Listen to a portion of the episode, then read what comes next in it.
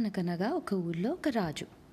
ఆ రాజుకి ఏడుగురు కొడుకులు ఉన్నారు ఆ ఏడుగురు కొడుకులు ఒకరోజు చేపలు పట్టడానికి వెళ్ళారు.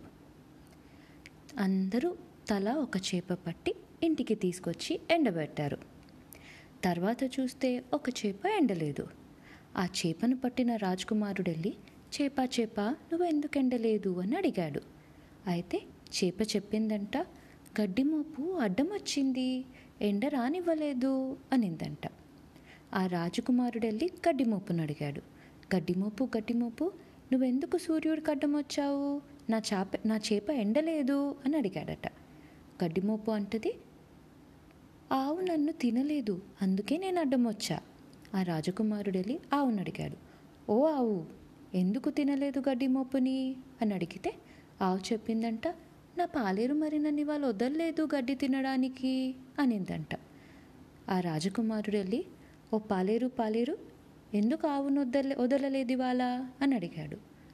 మా అవ్వ నాకు అన్నం పెట్టలేదు ఇవాళ అన్నాడంట. వాళ్ళ ఇంటికి వెళ్ళి అవ్వ అవ్వ పాలేరుకి ఎందుకు అన్నం పెట్టలే ఇవాళ? అని అడిగాడు. అవ్వ చెప్పిందంట మా ఇంట్లో ఉన్న బాబు ఏడ్చాడు ఇవాళ అని చెప్పిందంట.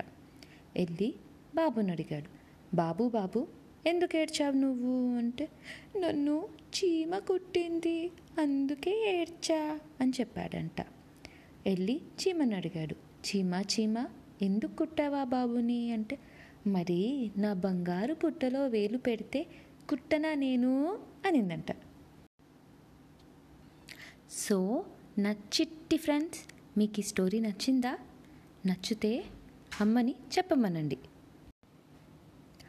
అలాగే మీకు ఇంకేవైనా కథలు వినాలనుంటే అవి కూడా నాకు చెప్పండి. నేను మీకోసం ఆ కథలని రికార్డ్ చేసి వినిపిస్తాను. ఓకేనా మరి? ఇక పడుకుందామా? Good night!